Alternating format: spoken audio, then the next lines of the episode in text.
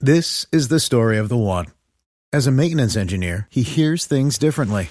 To the untrained ear, everything on his shop floor might sound fine, but he can hear gears grinding or a belt slipping.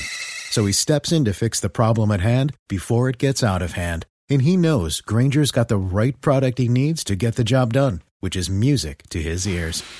Call, clickgrainger.com, or just stop by. Granger, for the ones who get it done. Another day is here, and you're ready for it. What to wear? Check. Breakfast, lunch, and dinner? Check. Planning for what's next and how to save for it? That's where Bank of America can help. For your financial to-dos, Bank of America has experts ready to help get you closer to your goals. Get started at one of our local financial centers or 24-7 in our mobile banking app. Find a location near you at bankofamerica.com slash talk to us. What would you like the power to do? Mobile banking requires downloading the app and is only available for select devices. Message and data rates may apply. Bank of America and a member FDIC.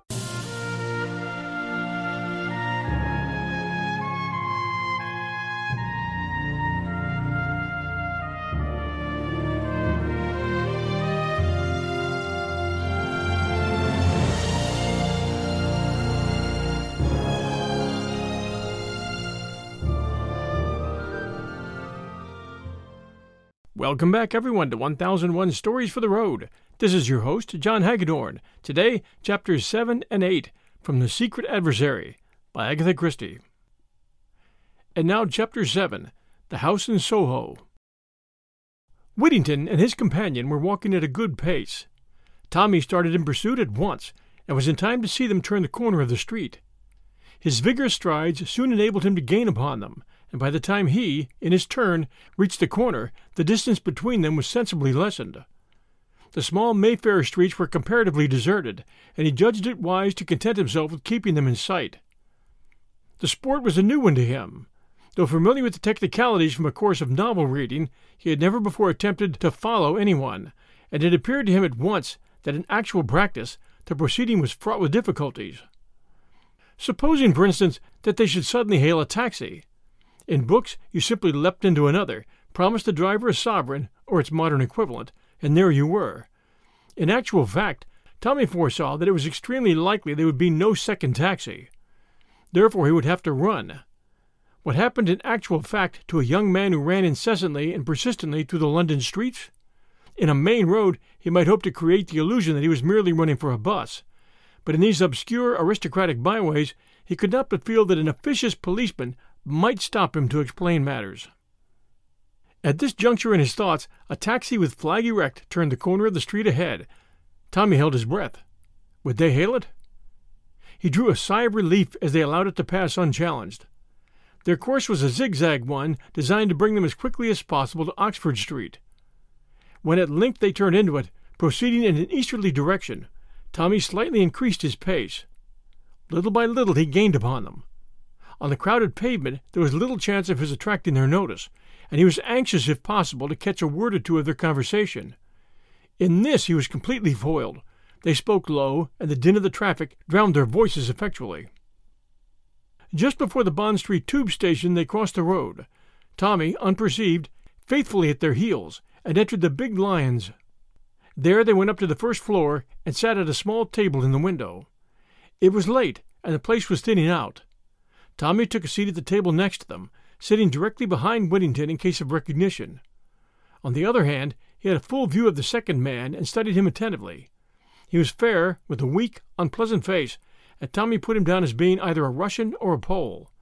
He was probably about fifty years of age, his shoulders cringed a little as he talked, and his eyes, small and crafty, shifted unceasingly. Having already lunched heartily, Tommy contented himself with ordering a Welsh rarebit and a cup of coffee. Whittington ordered a substantial lunch for himself and his companion. Then, as the waitress withdrew, he moved his chair a little closer to the table and began to talk earnestly in a low voice. The other man joined in. Listen as he would, Tommy could only catch a word here and there, but the gist of it seemed to be some directions or orders which the big man was impressing on his companion, and with which the latter seemed from time to time to disagree. Whittington addressed the other as Boris. Tommy caught the word Ireland several times, also propaganda, but of Jane Finn there was no mention. Suddenly, in a lull in the clatter of the room, he caught one phrase entire. Whittington was speaking. Ah, but you don't know Flossie. She's a marvel. An archbishop would swear she was his own mother. She gets the voice right every time, and that's really the principal thing.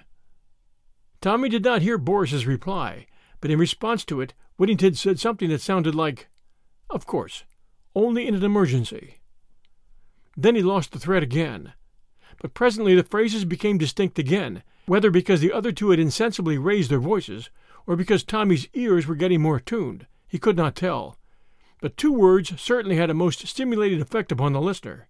They were uttered by Boris, and they were Mr. Brown. Whittington seemed to remonstrate with him, but he merely laughed. Why not, my friend? It is a name most respectable, most common. Did he not choose it for that reason? Ah, I should like to meet him. Mr. Brown. There was a steely ring in Whittington's voice as he replied. Who knows? You may have met him already. Bah! retorted the other. That's children's talk, a fable for the police. Do you know what I say to myself sometimes? That he is a fable invented by the inner ring, a bogey to frighten us with. It might be so. And it might not. I wonder, or is it indeed true that he is with us and amongst us, unknown to all but a chosen few? If so, he keeps his secret well. And the idea is a good one. Yes, we never know. We look at each other. One of us is Mr. Brown. Which? He commands, but also he serves, among us, in the midst of us, and no one knows which he is. With an effort, the Russian shook off the vagary of his fancy. He looked at his watch. Yes, said Whittington, we might as well go. He called the waitress and asked for his bill. Tommy did likewise, and a few moments later was following the two men down the stairs. Outside, Whittington hailed a taxi and directed the driver to go to Waterloo. Taxis were plentiful here, and before Whittington's had driven off, another was drawing up to the curb in obedience to Tommy's peremptory hand. Follow that other taxi, directed the young man. Don't lose it. The elderly chauffeur showed no interest. He merely grunted and jerked down his flag. The drive was uneventful. Tommy's taxi came to rest at the departure platform just after Whittington's. Tommy was behind him at the booking office. He took a first class single ticket to Bournemouth. Tommy did the same. As he emerged, Boris remarked, glancing up at the clock, You're early. You have nearly half an hour. Boris's words had aroused a new train of thought in Tommy's mind. Clearly, Whittington was making the journey alone, while the other remained in London. Therefore, he was left with a choice as to which he would follow. Obviously, he could not follow both of them unless. unless. Like Boris, he glanced up at the clock and then to the announcement board of the trains. The Bournemouth train left at 3:30. It was now ten past. Whittington and Boris were walking up and down by the bookstall. He gave one doubtful look at them, then hurried into an adjacent telephone box. He dared not waste time in trying to get hold of Tuppence. In all probability, she was still in the neighborhood of South Audley Mansions. But there remained another ally. He rang up the Ritz and asked for Julius Hersheimmer. There was a click and a buzz. Oh, if only the young American was in his room! There was another click, and then, Hello? In unmistakable accents came over the wire. Is that you, Hersheimmer? Beresford speaking. I'm at Waterloo. I followed Whittington and another man here. No time to explain. Whittington's off to Bournemouth by the 3.30. Can you get there by then? The reply was reassuring. Sure, I'll hustle. The telephone rang off. Tommy put back the receiver with a sigh of relief. His opinion of Julius's power of hustling was high. He felt instinctively that the American would arrive in time. Whittington and Boris were still where he had left them. If Boris remained to see his friend off, all was well. Then Tommy fingered his pocket thoughtfully. In spite of the carte blanche assured to him, he had not yet acquired the habit of going about with any considerable sum of money on him. The taking of the first class ticket to Bournemouth had left him with only a few shillings in his pocket. It was to be hoped that Julius would arrive better provided. In the meantime, the minutes were creeping by. Three fifteen, three twenty, three twenty-five, three twenty-seven. Supposing Julius did not get there in time? Three twenty-nine. Doors were banging. Tommy felt cold waves of despair pass over him. Then a hand fell on his shoulder. Here I am, son. Your British traffic beats description. Put me wise to the crooks right away. That's Whittington, there, getting in now, that big dark man. the other is the foreign chap he's talking to. I'm on to them. Which of the two is my bird? Tommy had thought out this question. Got any money with you? Julius shook his head, and Tommy's face fell. I guess I haven't more than three or four hundred dollars with me at the moment, explained the American. Tommy gave a faint whoop of relief. Oh, Lord, you millionaires! You don't talk the same language. Climb aboard the lugger. Here's your ticket. Whittington's your man. I'm after him, said Julius darkly. The train was just starting as he swung himself aboard. So long, Tommy. The train slid out of the station. Tommy drew a deep breath. The man Boris was coming along the platform towards him. Tommy allowed him to pass and then took up the chase once more. From Waterloo, Boris took the tube as far as Piccadilly Circus. Then he walked up Shaftesbury Avenue, finally turning off into the maze of mean streets round Soho. Tommy followed him at a judicious distance. They reached at length a small, dilapidated square. The houses there had a sinister air in the midst of their dirt and decay. Boris looked round, and Tommy drew back into the shelter of a friendly porch. The place was almost deserted. It was a cul-de-sac, and consequently no traffic passed that way. The stealthy way the other had looked round stimulated Tommy's imagination. From the shelter of the doorway he watched him go up the steps of a particularly evil looking house and rap sharply, with a peculiar rhythm, on the door. It was opened promptly. He said a word or two to the doorkeeper, then passed inside, and the door was shut to again. It was at this juncture that Tommy lost his head. What he ought to have done, what any sane man would have done, was to remain patiently where he was and wait for his man to come out again. What he did do was entirely foreign to the sober common sense which was, as a rule, his leading characteristic. Something, as he expressed it, seemed to snap in his brain. Without a moment's pause for reflection, he too went up the steps and reproduced, as far as he was able, the peculiar knock. The door swung open with the same promptness as before. A villainous faced man with close cropped hair stood in the doorway. Well? he grunted. It was at that moment that the full realization of his folly began to come home to Tommy, but he dared not hesitate. He seized at the first words that came into his mind. Mr. Brown? he said. To his surprise, the man stood aside. Upstairs, he said, jerking his thumb over his shoulder. Second door on your left. We'll return with Chapter 8 right after these sponsor messages. Discover why critics are calling Kingdom of the Planet of the Apes the best film of the franchise. What a wonderful day! It's a jaw dropping spectacle that demands to be seen on the biggest screen possible. We need to go. Hang on. It is our time.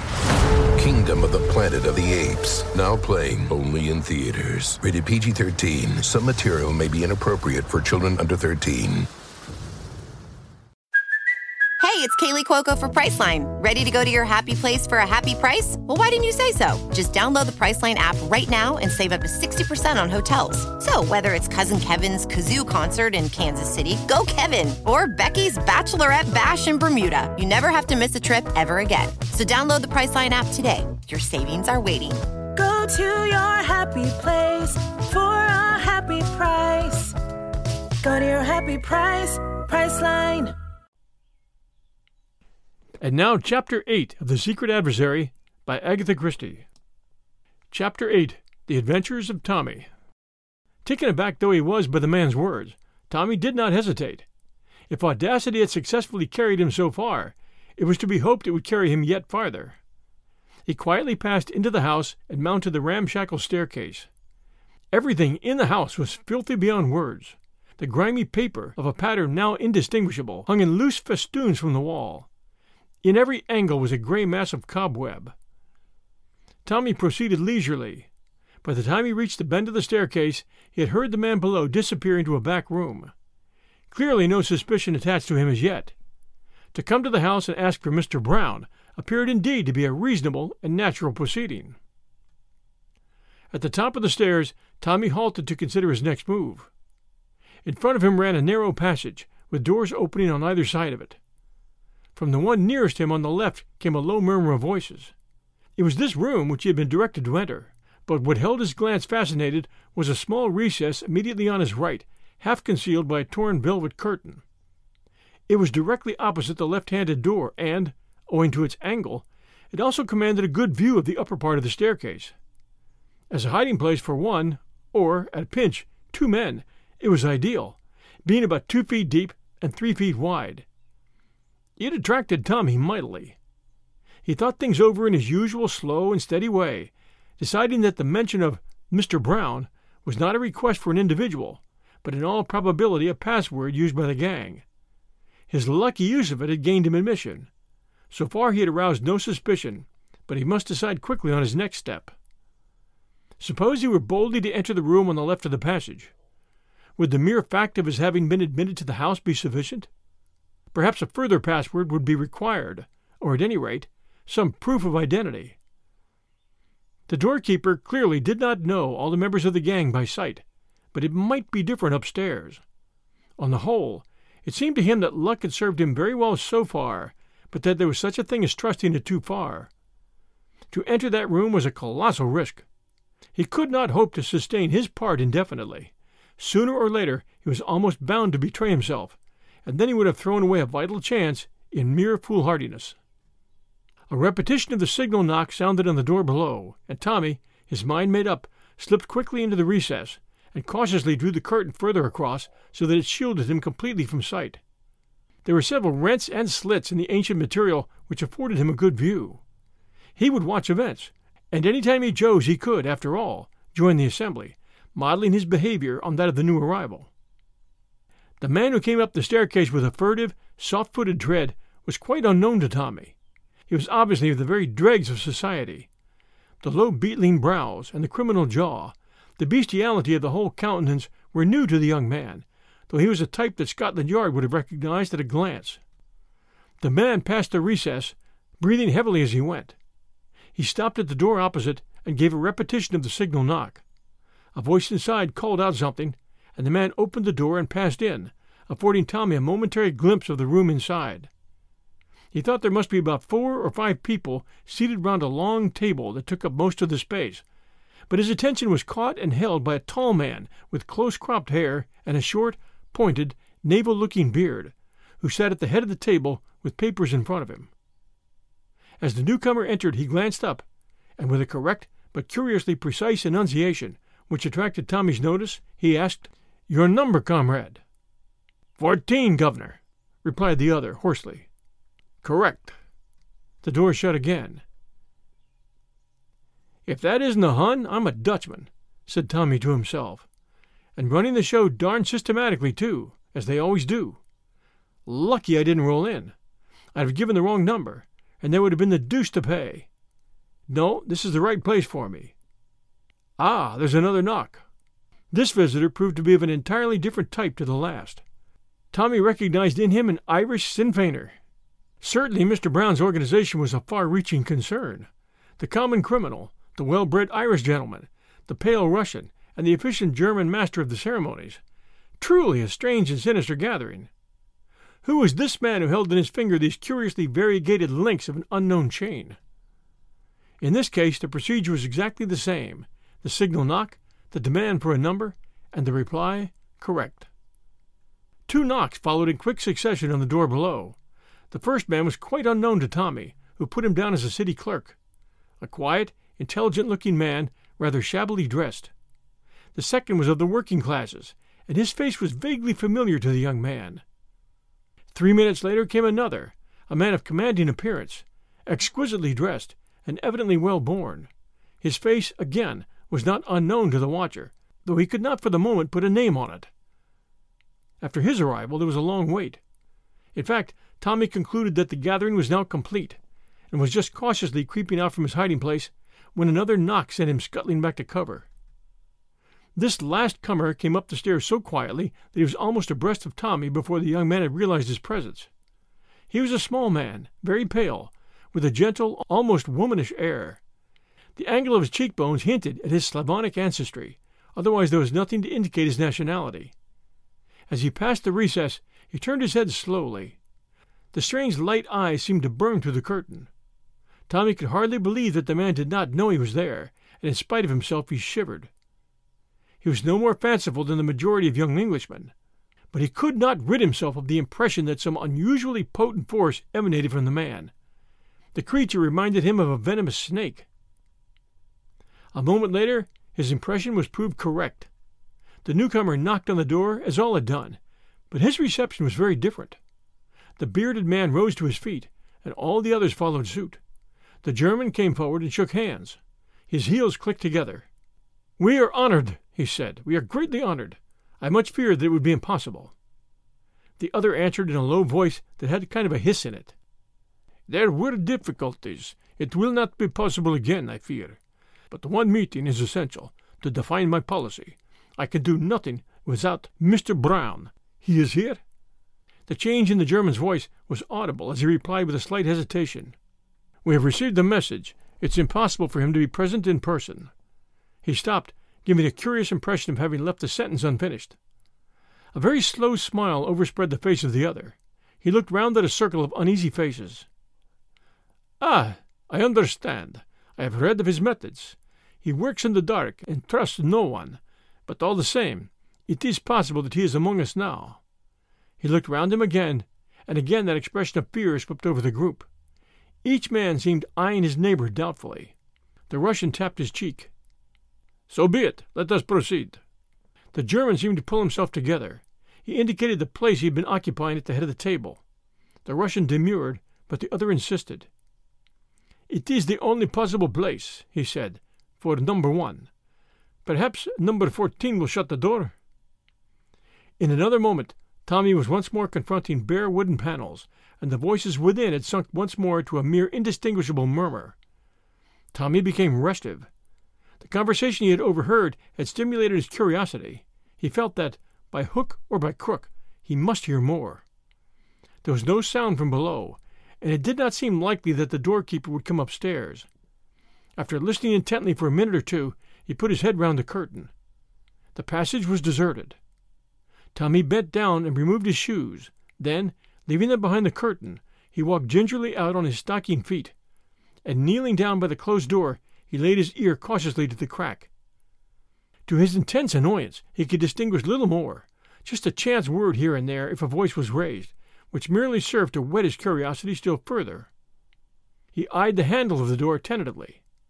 Could he turn it by degrees so gently and imperceptibly that those in the room would notice nothing? He decided that with great care it could be done. Very slowly, a fraction of an inch at a time, he moved it round, holding his breath in his excessive care. A little more, a little more still. Would it never be finished? Ah, at last it would turn no farther. He stayed so for a minute or two, then drew a deep breath and pressed it ever so slightly inward. The door did not budge. Tommy was annoyed. If he had to use too much force, it would almost certainly creak. He waited until the voices rose a little, then he tried again. Still nothing happened.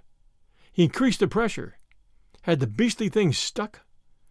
Finally, in desperation, he pushed with all his might, but the door remained firm, and at last the truth dawned upon him. It was locked or bolted on the inside. For a moment or two, Tommy's indignation got the better of him. Well, I'm damned, he said to himself. What a dirty trick!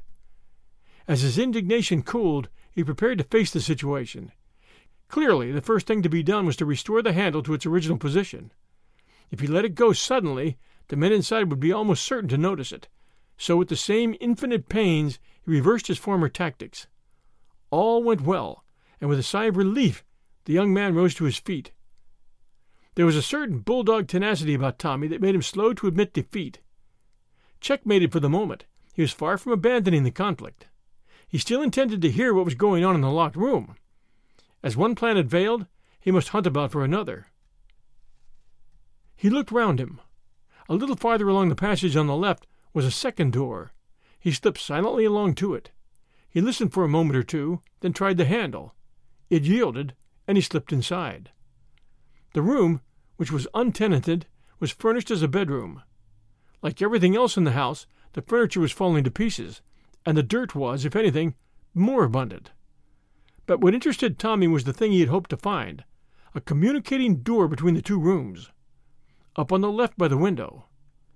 Carefully closing the door into the passage behind him, He stepped across to the other and examined it closely. The bolt was shot across it. It was very rusty, and had clearly not been used for some time. By gently wriggling it to and fro, Tommy managed to draw it back without making too much noise.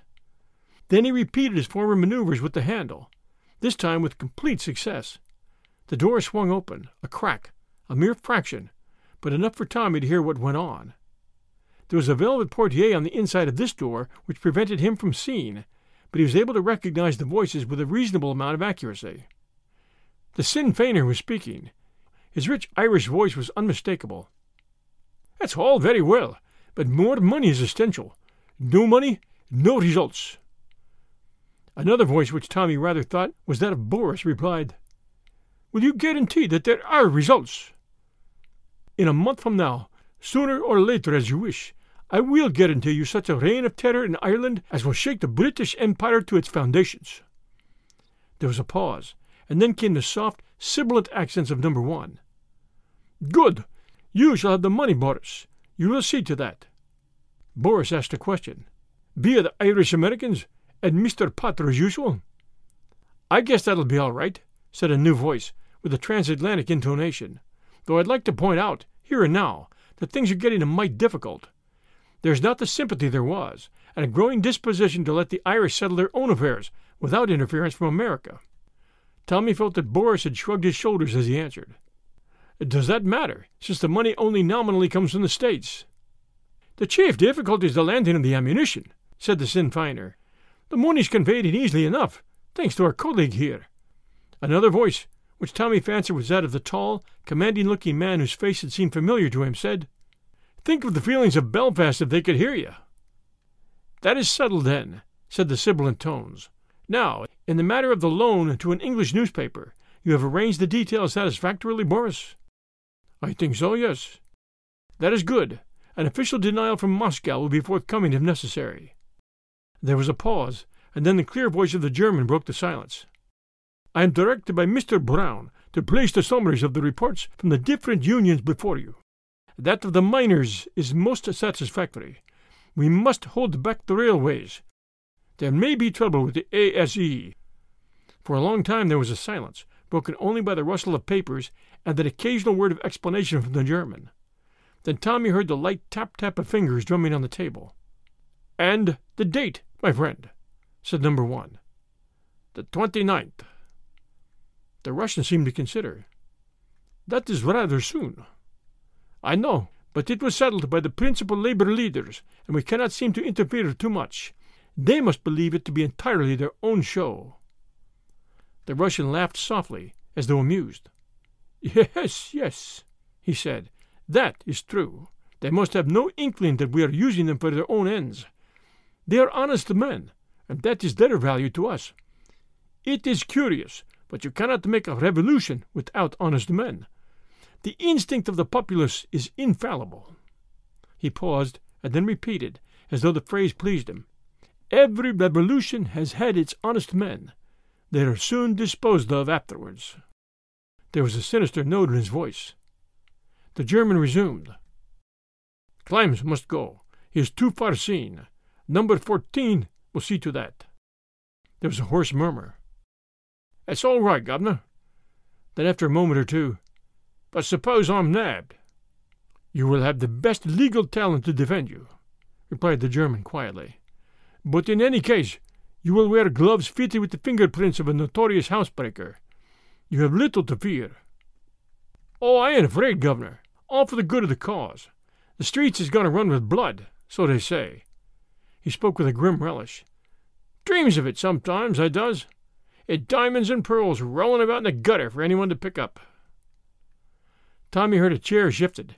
Then number one spoke. Then all is arranged. We are assured of success. I think so. But the German spoke with less than his usual confidence.